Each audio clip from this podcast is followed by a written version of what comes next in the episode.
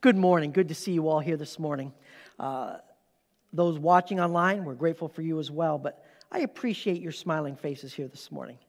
I remember in the, uh, during time of COVID, there was only one person here, and it was my wife sitting in front of the camera being my cheerleader. So now I've got lots more people uh, cheering on the Lord. Amen. That's the important part. I want to talk to you today about a subject that's pretty controversial um, within the body of Christ. You've got people on all kinds of sides of it. And uh, I'm not even going to tell you the title of it yet, but I will. Each one of us have had different encounters with Jesus. My prayer is that each one here, you've had an encounter with Jesus, a saving encounter. In other words, that encounter was a salvation encounter. But I want you to realize that there's more to knowing Jesus than just salvation. He wants to be your friend. Bible says that he sticks closer than a brother. Uh, in fact, uh, that, that only applies if you had a good brother. Uh, some of you maybe, maybe didn't. But, but the idea is that, that he sticks closer than family, as good family sticks closer, that he's there for you. The Bible says that he's your advocate. That means your go between, between uh, you and the Father in heaven, as your lawyer, in a sense, making intercession for you. You know, so he's, he's that. You know, the list goes on and on and on of all the different attributes of who Jesus can be to you. In fact, I believe that you're here today because you believe there's more in Jesus.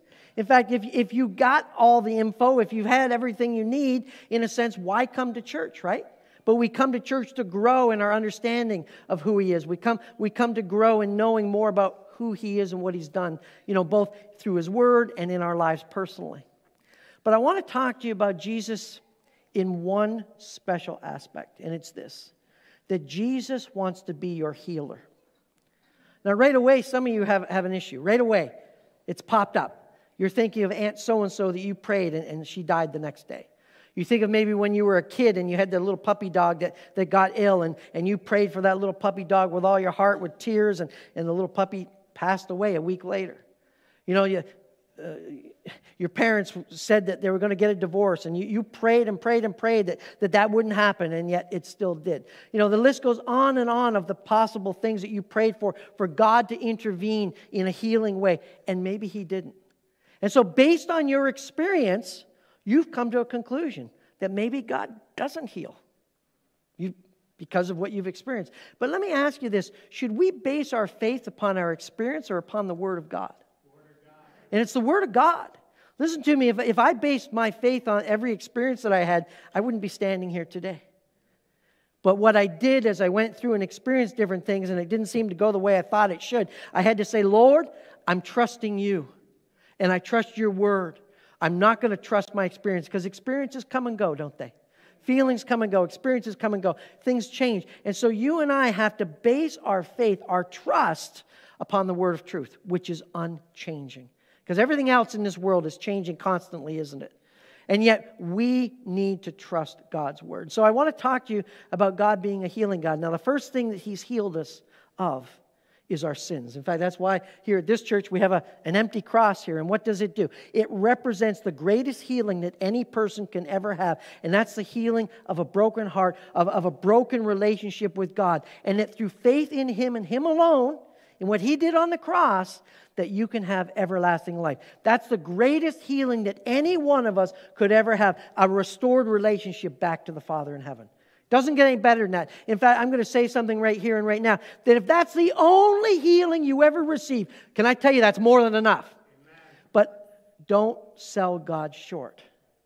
I want to tell you something. God wants to do more than that healing.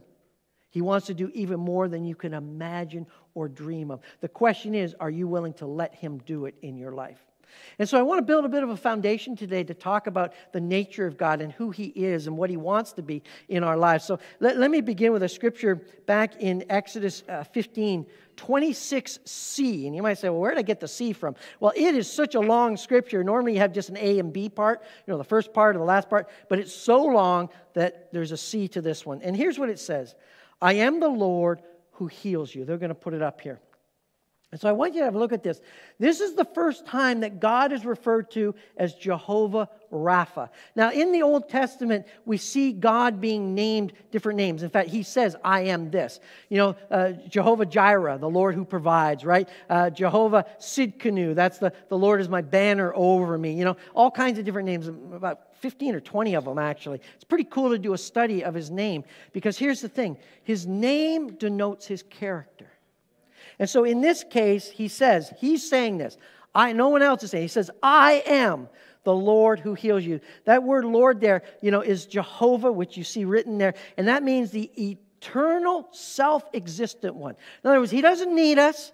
He's always existed in the past, always will exist in the future. But then it's hyphenated to Rapha, meaning I am the self existent one who heals. Now, here's the thing it's not like somebody is here and they have a business, right? And, and maybe your business is, is uh, making paper, right? And so you're, you're, making paper. And then you have like a little side business that you do something else. And you're like, yeah, I, I make paper and I do this as well. Listen to me. That's not what this is saying. This is saying that the very nature and character of God is that He's a healer. It's not that he does it as a side thing. It's like, oh, by the way, I do this as well. It's not like that. It's literally saying who he is his whole thing. It's like, it's like an apple tree. You have an apple tree, right? What does an apple tree put on its branches? Apples. Well, why does it do that? Why not pears? Why not peaches? No, it's an apple tree, right? In other words, in its DNA, in, in, it, in its makeup, that's all it can do. Well, listen to me. God of the Bible, He heals. That's who He is. That's from beginning to end.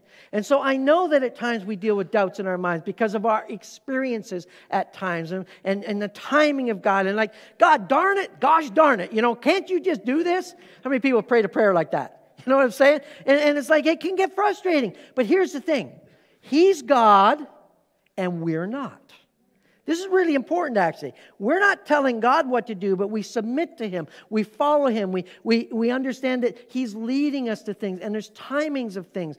But I think where we're going to go today, I hope it helps you to understand how God heals, maybe in a little different way today.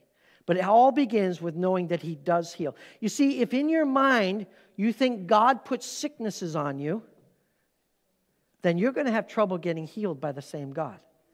And the thing is, there's some religious parts of Christianity, there's some aspects of Christianity that actually teach that. That say that, look at, look at, if you're sick, then it's because of sin in your life. If you're sick, then, then God has put this on you. Well, if you believe that even a little bit, then you're going to have trouble saying, God, please heal me. Because you're going to say, well, I, I, it must be me. And you can't accept the grace and mercy of God to be healed. So please, if you're one of those people right now, just surrender that way of thinking. Surrender it right now because it is not of God. Because God's very nature is He's a healing God. In fact, the scripture I just read from Exodus was just as they were coming out of Egypt. And the first part of that scripture, God says this You know, all the diseases that were upon the Egyptians, I will never, ever put them upon you. And then He said, I am the God who heals you. So what he was making the difference, right? Of saying, Look at, I only heal. So, what I want to do today, in a sense, is, is lay a bit of a foundation. And we're going to go and look at Jesus doing a healing. Now, I'll be honest with you, we could probably go to 40 different scriptures because all through the Gospels we see Jesus doing what? Healing. Why? It's his nature. That's just what he did. In fact, wherever he went, healing was with him all of the time. So let's just have a look at this scripture. It's in Mark chapter 2. So it's really at the very beginning of Jesus' ministry. And what was he doing? Healing. And so let's look at this. Mark 2, beginning at verse 1. I'm going to read it through, then we're going to just dissect this and, and get some truths out of it. So here it is Mark 2, verse 1, reading from New King James Version. And again, Jesus entered Capernaum after some days, and it was heard that he was in the house. Immediately, many gathered together so that there was no longer room to receive them, nor even near the door and he preached the word to them. Then they came to him, to Jesus, bringing a paralytic who was carried by four men. And when they could not come near him because of the crowd, they uncovered the roof where he was. So when they had broken through, they let down the bed on which the paralytic was lying. When Jesus saw their faith, he said to the paralytic, Son, your sins are forgiven you. And some of the scribes were sitting there and reasoning in their hearts, Why does this man speak blasphemies like this? Who can forgive sins but God alone? But immediately, when Jesus perceived in his spirit that they reasoned thus within themselves, he said to them, Why do you reason about these things in your hearts? Which is easier to say to the paralytic, Your sins are forgiven you? Or to say, Arise, take up your bed and walk? Verse 10 But that you may know that the Son of Man has power on earth to forgive sins, I say to you, he said to the paralytic, I say to you, arise, take up your bed, and go to your house. Immediately he arose, took up the bed, and went out in the presence of them all, so that all were amazed and glorified God, saying, We never saw anything like this. Wow. So I want to just pull some things out of this. And so we go back literally at verse 1. So Mark 2, verse 1, it says, And it was heard that he was in the house. It was heard that Jesus was in the house. You know, in Romans chapter 10, it says, How can people know unless they hear? And then it goes on and talks about, well, they hear because someone is preaching to them or telling them something. And so I want to tell you this that people heard that Jesus was there because word spread about it. You and I, our job is to spread the word that God still heals today. Now, when I'm talking about that, again, let, let, me just make myself very clear. Yes, God physically heals, but again, the most important healing of all is a healed heart, a restored relationship back to God. And that needs to be our primary focus. Now, listen, God still wants to physically heal, and I, I want you to realize I'm not digressing from that in any way. But it's our job to let people know that Jesus is in the house. And so, my hope is that you believe that Jesus is here this morning with us. And so, it's important for you as a believer in Jesus that your friends and your neighbors and the people that are in your life invite them to come and have a Jesus encounter. You might say, well, well maybe the pastor might not be so good this week. Sorry. But let me tell you something that doesn't change Jesus being in the house.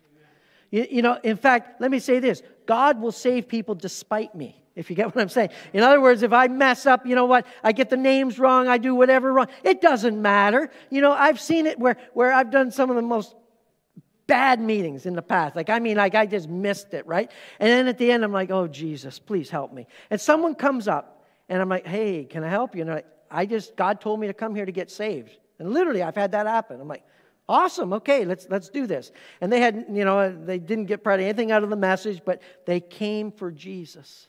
So I encourage you, you know, if you're not ashamed of your Jesus, to let other people know about the Jesus you know. Now, here's the other thing the enemy will come along and say, but hold it, I haven't been healed completely yet. I got issues. Okay, can I take a survey right now? How many people here still have issues? If your hand's not up, you are a liar and you're in church. Like, come on. Come on, you know what I'm saying. And so the reality of it is, none of us have arrived. We're, we're a work in progress, right? The idea is we, we get saved, we accept Jesus, a healing begins on the inside, but then we're walking through life and experiencing more of the healing of God in our lives. Well, the word healed actually means spirit, soul, and body. It's three parts, right? In other words, the, the, spirit part is when we're restored back to our relationship with God. But then our soul, that's our mind, our thinking. Listen, between you and me, I'm still screwed up in some of my thinking. Ask Sandra.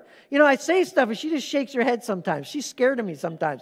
I'm like, honey, I shouldn't say that in public to anyone, right? She goes, yeah, no, you shouldn't. Yeah. And so the point is that, that I'm still dealing with that. You are as well. But the idea we have less of those moments as we continue to walk with God. Why? Because there's healing that's happening. As each day we're transformed daily by the renewing of our mind in His Word. That's how it's supposed to happen. And then obviously our bodies. You might say, well, hold it. If God's a healing God, you know, I, I still got a knee problem. I still got a leg problem. I still got got health issues. Does that stop you from telling someone else about Jesus? And in fact, I believe that it's more genuine.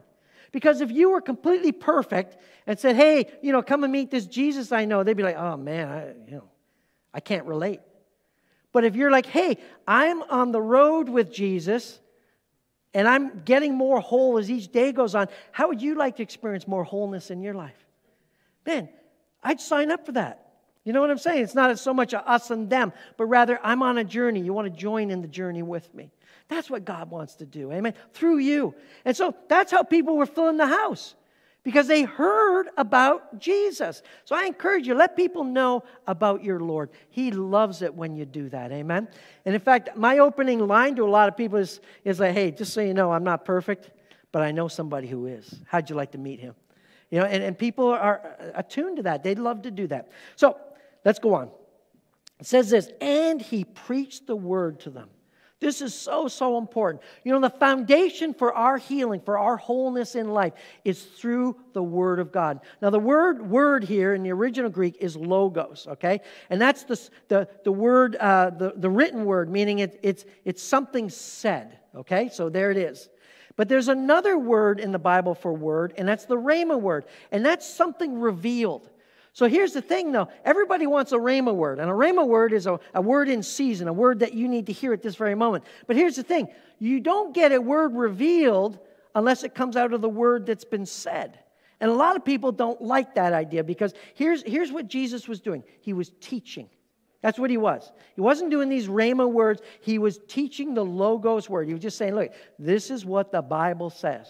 And he was just talking about it. In fact, maybe he even talked about Exodus 15 because he was going to heal, heal people, right? He was going to pray for the sick. Maybe he was saying, just so you know, God, my Father, is a healing God. Maybe that's where he started. I, I have no idea. When we get to heaven, we can see the tape, right? And see actually what he preached. But I bet you that's what he was talking about. Why? Because he was laying a foundation, establishing truth, that, that unmovable truth that God is a healing God. Because let me tell you something, the people of that day weren't so sure of that just like people today weren't so sure of that. Okay, so let, us go on. So, so then here's what happens. He's preaching the word, you know, he's having a great meeting, right? People are, you know, sitting in the windows and they're, they're everywhere, all right? And so then there came to him, to Jesus, bringing a paralytic who was carried by four men. And when they couldn't come near because of the crowd, they uncovered the roof where he was. So when they had broken through, they let down the bed which the paralytic was lying. So we got these four guys who brought this crippled person who was literally paralyzed to see Jesus. Why? Why do you think they brought him? What do you think? To be healed, right? Because there, there, he is. He's, you know, he's messed up. We don't know whether he was born that way. We don't know whether an accident's happened. We have no idea. Yet here he is in this state. So his four friends or four acquaintances come along and say, look, we will take you. They can't get into the place, right? Because it's just people. You can't even walk in as a person. Now imagine carrying a stretcher, you know, with four people you're not getting near the place. So one of them, maybe the taller one, maybe somebody like you, Yusuf, looked around and said, Hey, let's go on up on the roof. And maybe we can we get there that way. And so they went up. Now, back in those days, there was almost always an external staircase leading up to one story building. That's most of this area where this happened. That's how the buildings were built. So they went up on the roof so they could hear what was going on, but they still couldn't get to Jesus. So it says they broke through. Now, when I was in Sunday school, they would kind of have, sometimes they even had illustration. They had a few twigs and they had some straw, and they said this is how they broke through, and they moved the straw apart and, and showed how, how, G, how they got through to Jesus. Well, I was lied to. I was deceived as a little child in Sunday school. That's not exactly what happened. Because when they had the staircase going up to the roof, it was there for a couple of reasons. So they could have access to repair the roof, is one thing. But actually, people spent time on the roof. They literally went on the roof. So if it was just some straw with some sticks and stuff, you're not walking around on that. That's not how it was. So here's how it was built. They would use like these logs, actually, you know, four, five, six inches fat and they would lay those. Then they would put smaller sticks and then some more uh, uh, like straw and stuff. Then what they would do is they would go get clay, mix water with the clay dirt, all right, and put it up on the roof. You know, I don't know, they had wheelbarrows then, but carry it up, put it on the roof, and, and put about a two inch layer of this mud. And then they would let it dry. And this became literally hard, like almost like concrete, because people spent time in early in the morning or the cool of the day. They would actually go up on the roof. It's like an open second floor. So now all of a sudden, now, here's the thing these people broke through this roof. So this isn't just moving a little thatch around. They had to break the clay up, move it out of the way, all right, then go through the small sticks, and then move the big stuff out of the way, big enough, picture this, to you know, put down something probably about five feet long, two feet wide, this stretcher thing to lower it down in the presence of Jesus. Now, can you imagine that house owner that day? He's not going to be happy. He's not happy at all. He's using adjectives that I won't use here in church, all right? He's got a problem. I don't care how godly that guy is. His roof's being broken up, all right? And, and debris falling down. Now, what about the people who are crowding Jesus? All the debris falling down, crud and stuff, dirt and twigs and sticks. Can you imagine the disruption? I was talking at the first meeting that I was watching this meeting online, and this guy's preaching to these people, and, and there was a little baby started crying, and he, and he stopped the meeting and said, Ushers, you know, please, you know, remove them. And, and then he went on to speak about the fact that the Holy Spirit is like a dove. And if you, if you disturb, if you disturb him, he'll like just fly away. And I'm like, that is the biggest lie there is. That's just such a lie. Here's Jesus. Did Jesus say anything right there? Did he say, no, you stop that, get out of here? He just kept on preaching. I think, I think that the problem is, is the flesh in our lives when we think that way. Can I tell you something? That God is no dove that flutters away. All right? You know, I know we have that example, you know, he's a God of peace and all that. That's fine, but don't take that to an extreme. Think of some of the stuff you've done in your life. Did Jesus fly away from you?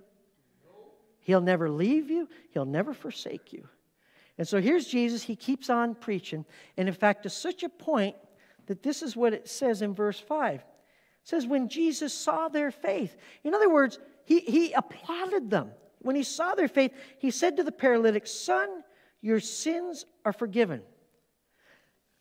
Now, I'll tell you, as a young believer, I would read that and I'm like, Jesus, like, what the heck are you talking about? He came because he was crippled. Can't you fix him? Like, you know, I'm just reading this thing and I'm like, what, what is the deal here? What is wrong with you? But here's what Jesus was doing he was addressing the most important sickness in that man's life. And that was a broken heart on the inside.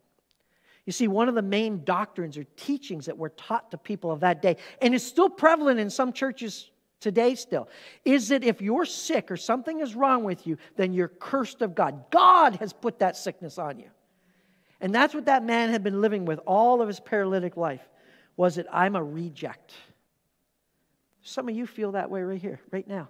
You may not be physically crippled or paralyzed, but on the inside, you're not well, and you believe that God put that on you. That's a lie.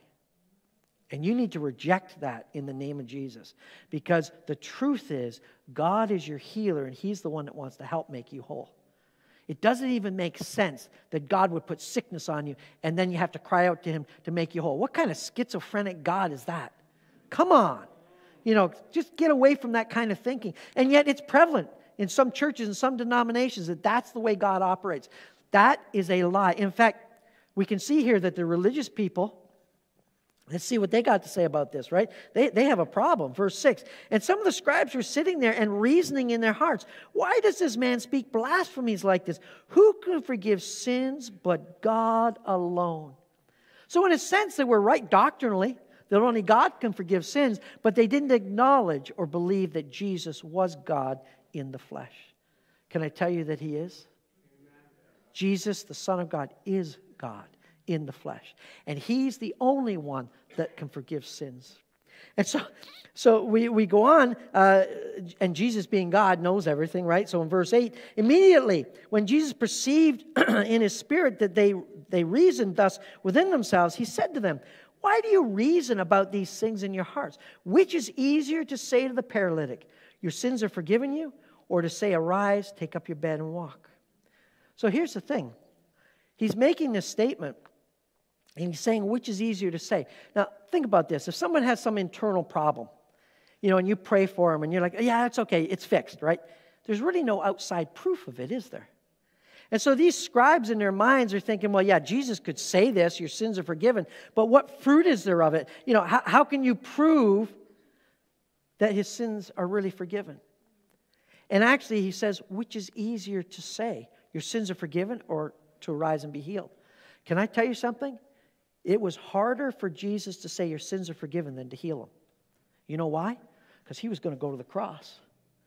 He was going to pay a tremendous price for you and I for our sins to be forgiven. So let me say something. When he said that, that was not a cheap comment that he made. It wasn't a, a, a uncostly comment. It was going to cost him his very life. It was a harder thing to say. But then he goes on and he says, But that you might know that the Son of Man has power on earth to forgive sins. I say to you, he says to the paralytic, Arise, take up your bed, and go to your house. That's awesome, right? Immediately he arose and was healed. So I've got three comments on this, and I believe that it's going to speak to us in different ways as we bring this to a close this morning. Now, the first comment is this that there may be barriers between you and Jesus. Just as we read that there was a physical roof that was between those five men to get to Jesus, there are barriers in your life and in mine. Those barriers could be, you know, unbelief. Uh, they, they could be uh, wrong thinking. In other words, doctrine or teachings that we've heard, and it's keeping us separated from God. Uh, there could be uh, guilt, condemnation, the list goes on and on, you know, experiences, all kinds of barriers. But here's what I want you to know that if you're willing to break through to Jesus, He'll see your faith.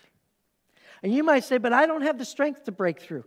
Well, I love the painting. I think Michelangelo did this painting where it shows God, you know, with his hand reaching down and, and then, you know, Adam, you know, man reaching back up and they're just touching fingertip to fingertip. And here's what God showed. I remember seeing that one day and the Lord spoke to me. He said, Son, I'll come as low as I need to to reach out to anyone reaching up to me. And so if you can't quite break through, then he'll break through from the other side and get to you. You hear what I'm saying? The question is, are you pushing to get towards Him. That's the important thing. And if you're willing to push towards Him and start breaking through as best as you can, I'll tell you something, He will come up and He will meet you and He will help you to finish that breakthrough. And you'll get it.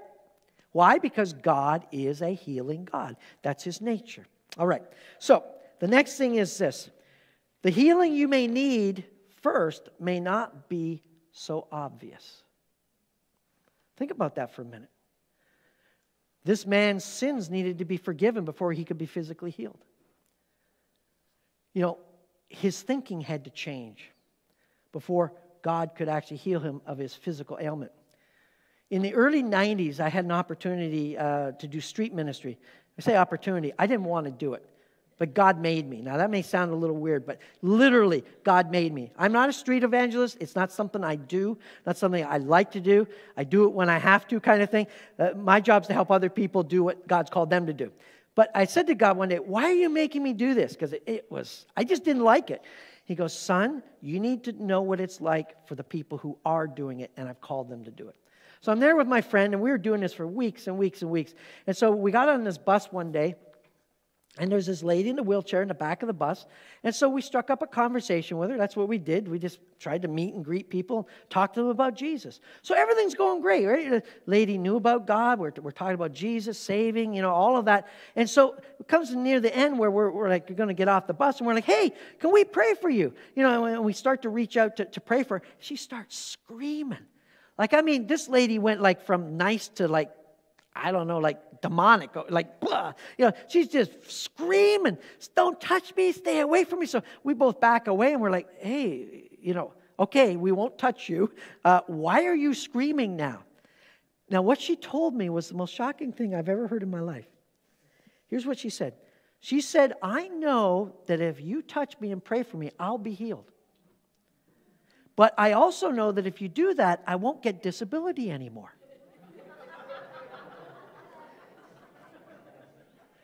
So she had the faith to be healed, but not the faith to trust God for finances.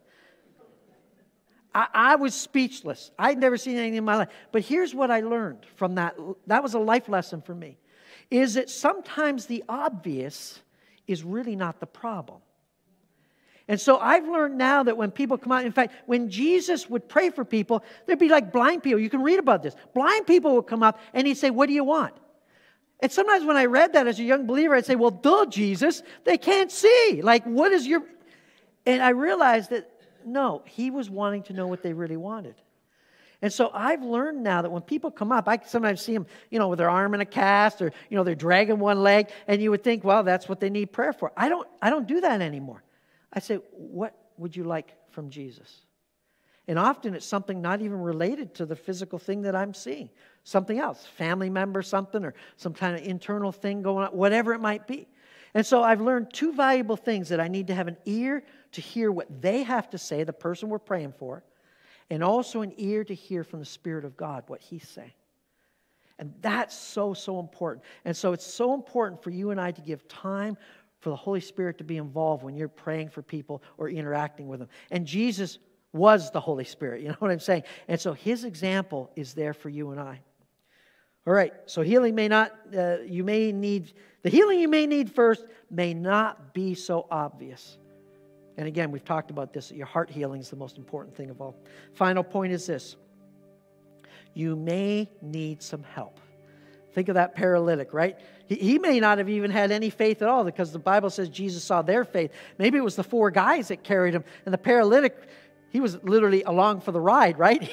you know, they, they had four guys made a show up at his house and said, We're taking you to Jesus. He said, Ah, there's no point. And they're like, Well, we don't care what you say. We're going to take you anyways. I, I don't know. That may have happened. I heard this story a little while ago uh, about this uh, husband and wife had gone to the doctors and, and you know the husband had had some serious ailments and so was really concerned that it might be life or death type things so he went in the doctor first and the doctor explained all the different things going on and said look at you know, it's, it's you know, it's bad, you know. You, but you know, if you, you, you'll probably be okay. You know, if you just do a few things, you'll be okay. So he comes out. Uh, the man comes out. The husband comes out, and the and the uh, doctor says to the wife, "Hey, will you come in for a minute? I just want to talk to you." So, so husband kind of looks at her, you know, they shrug their shoulders. The wife goes in, and so they're having a conversation in the room with the door closed, and the doctor says, Look, it, your husband is seriously ill. Unless some things happen, you know, he, he's going to he's gonna die. He's going to pass away. So here's what you need to do. And, and so he spent like the next 10 minutes explaining some of the things that she needed to do. Like, for example, re- remove any stress in his life. So when he comes home, she can't complain about anything, you know, that's going on. You know, just try to treat him nice. When he sits in his easy chair, make sure she puts a pillow under his feet to elevate his legs for blood circulation. You know, all these, all these instructions, right? So then, so then the wife comes out of the doctor's office and the husband says, uh, What did the doctor say? And her response was, You're going to die. now, let me say to you, you don't want helpers like that in your life, all right? You want four people, in this case, that will carry you. They're not saying you're going to die, you're going to die as they're carrying you along. You know what I'm saying? You need people who will care for you and love you. So here's the reality of it. In our lives, remember I said we're not all healed totally yet? Sometimes we're the one in the stretcher. Other times we're the one carrying the stretcher. Just it changes depending on where we are in our walk with life and who's around us. So each and every one of us are dealing with different aspects of this. So here's my word to you is that you can't do this alone. You need help. You need the body of Christ to help you. Don't be afraid or ashamed to ask for help. That's what we're here for. As a church, that's what the leadership are here for. That's why we do prayer every week for an hour online. That's why you can text us, you know, 24 hours a day. You can email us 24 hours a day. You can call us. We will be there for you. You may need some help. You may need someone to carry the corner of your stretcher to Jesus. Don't be ashamed of that. We've all been there, and we all will be there as time moves on in our lives. Amen. Let's stand together. You know, this was an introduction in a sense. Um, next week, it's going to be more the how to. How to receive the healings that God has for you. And we're going to dig a little bit more into that. But just with every head bowed, just for a moment, I'm just going to ask a question. I'm not going to make you do anything, just so you know. But other than ask you to respond right there in, in where you're standing, and it's this do you need healing in some way, shape, or form in your life? And if it's so, just put your hand up. That's all. It's just to acknowledge to the Lord. That's about the same as the first service. Over half the people put their hands up. You can put your hands down. Father, you see each and every person here. And, and Lord, you know the barriers that are keeping us from that healing. And so, Lord, we don't want to put you in a box in any way, but Lord, whatever we need to do, whatever we need to do to position ourselves to receive healing from you, please direct us. We call upon your name right now. We thank you that you are your very name, Jehovah Rapha, that you are a healer, that you are the healer, that healing is in your name. And so we accept that. We reject any false teaching that has come across our paths, that has been ingrained in our lives, that somehow you don't heal today. For Lord, you're the same yesterday, today, and forever. So that means if you healed then, you heal today as well. And we accept that and we believe that and we confess it. And so, Lord, right at this very point in time, I do pray for healing for individuals at this very moment in time. I pray, Lord God, that you would just sweep through and just touch and minister. And Lord, my prayer is that you bring healing, the most important healing of all. That if there's someone watching or someone here right now that, that don't know you as Lord and Savior, that they would turn to you and cry out to you, and you would come and flood their hearts, and they would receive the greatest healing of all a restored relationship back with you. But Lord, I pray for all the other healings that are needed here and necessary. And I pray that this would be a week of healing as we seek your face and we push through and break through to you. In Jesus' name we pray. And everyone said, Amen. God bless you this morning.